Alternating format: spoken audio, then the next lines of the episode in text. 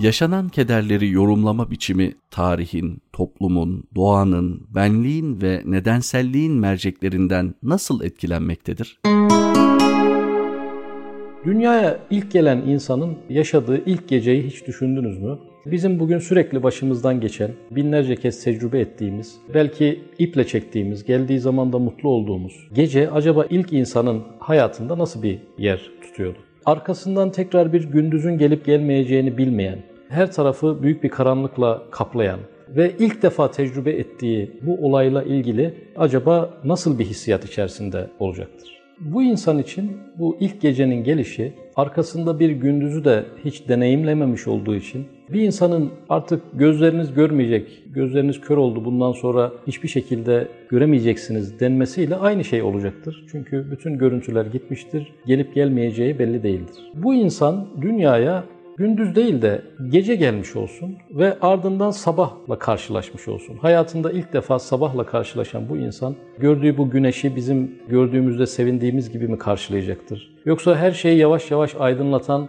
ve yeni görüntüler ortaya çıkaran, her şeyin üzerindeki siyah perdeyi kaldıran bu varlık daha korkunç şeylerin perdesini mi kaldıracaktır? Yavaş yavaş dünyayı ısıtmaya başlayan bu varlık belli bir süre sonrasında insanı yakacak, kavuracak derecede de ısıtacak mıdır? Ve bu gelmiş olan gündüzün arkasında tekrar bir gece gelecek midir, gelmeyecek midir bilmediğinden dolayı bundan lezzet ve keyif almak yerine büyük ihtimalle bir kaygı ilişkisine girecektir. Bu insan henüz güneş adını vermediği bu varlığın birazdan büyük felaketlere sebebiyet vermeyeceğini nereden bilecektir? Sadece güneş mi? Hayır. Karşılaştığı bütün nesneler. Bugün bizim çok sevdiğimiz çiçekler, beğenerek gittiğimiz ormanlar, nehirler, denizler, ilk defa karşılaşan bu insan için her biri birer tehlike ve kaygı kaynağı olmaktan başka bir şey olmayacaktır. Peki binlerce yıl öncenin kahramanlarını günümüze getirecek olsak, savaşlar kazanmış, birçok mücadeleden başarıyla çıkmış halk kahramanlarını bugün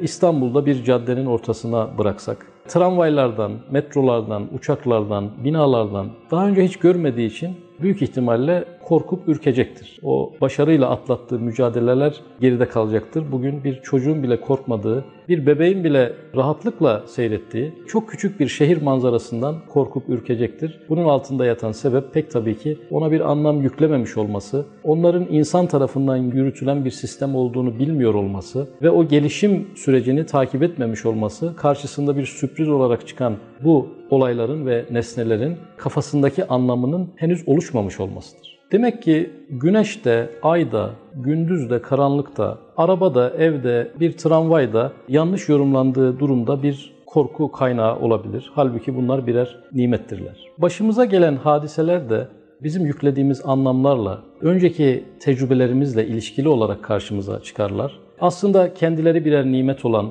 yaşadığımız bu hadiseleri yanlış anlamlar yükleyerek, eksik bilgilerle bakarak, bütün bir çerçeve içerisinde görmeyerek, onu doğru yorumlamayarak aslında birer musibet ve keder olarak adlandırırız. Oysa bunlar bizim karşımıza çıkmış çok değerli anlamları olan Allah'ın karşımıza çıkardığı sürprizlerden ibarettir. Kur'an-ı Kerim'de Kehf suresinde ilerlerken Hızır Aleyhisselam'la Hazreti Musa'nın yolculuğuna şahit oluruz. Hızır Aleyhisselam'ın yaptıkları Hazreti Musa'nın dünyasında bir takım itirazlarla karşılanır. Hızır Aleyhisselam yaptıkları yolculuğun ardından Hz. Musa'nın itirazlarına birer birer cevap verir ve arka planını bilmediğin bir şeye elbette sabredemezsin der. Hz. Musa zahir aleminin temsilcisi, Hz. Hızır batın aleminin temsilcisidir. Hz. Musa itirazlarında Hazreti Hızır da yaptıklarında haklıdır. Fakat bunlar birbirlerini tutmamaktadır. Dolayısıyla insan hayatındaki hadiseler de zahiren, zahir aleminden bakıldığı zaman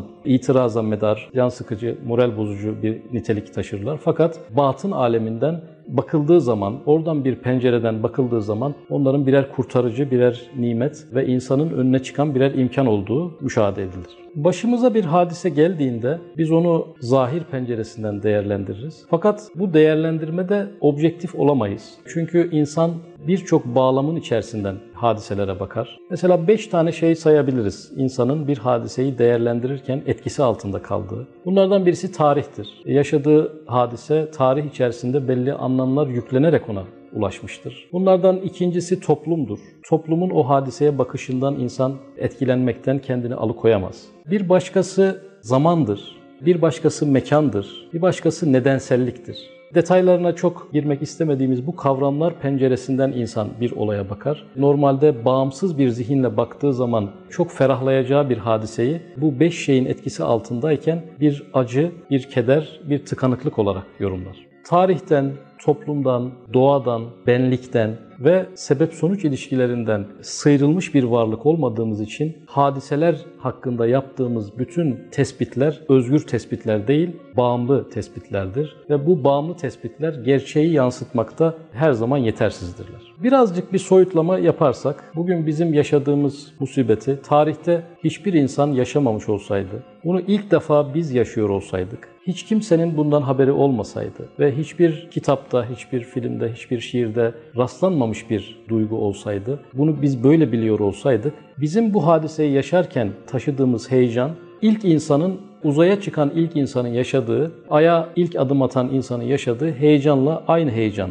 olacaktı. Yaşadığımız olayın gerçek anlamını yakalamak istiyorsak, tarihin, doğanın, benliğin, nedenselliğin ve toplumun merceklerinden kurtulup elimizi vicdanımıza koyup bu acı benim ilk defa yaşadığım, başka hiç kimsenin yaşamadığı ve tanımlamadığı bir hadise diye ona yaklaştığımızda biz aslında Allah'ın farklı bir tecellisiyle karşılaştığımızı, bir sürpriziyle karşılaştığımızı, hiç kimseye tattırmadığı bir duyguyu bize tattırdığını görürüz. Fakat diğer mercekler üzerimizdeyken herkes gibi bakmak, öğretilen gibi görmek, insanların etiketlediği gibi bu olayları yaşamak zorunda kalırız ki bu nimetlerin adını işte musibet koyduğumuz noktada burasıdır.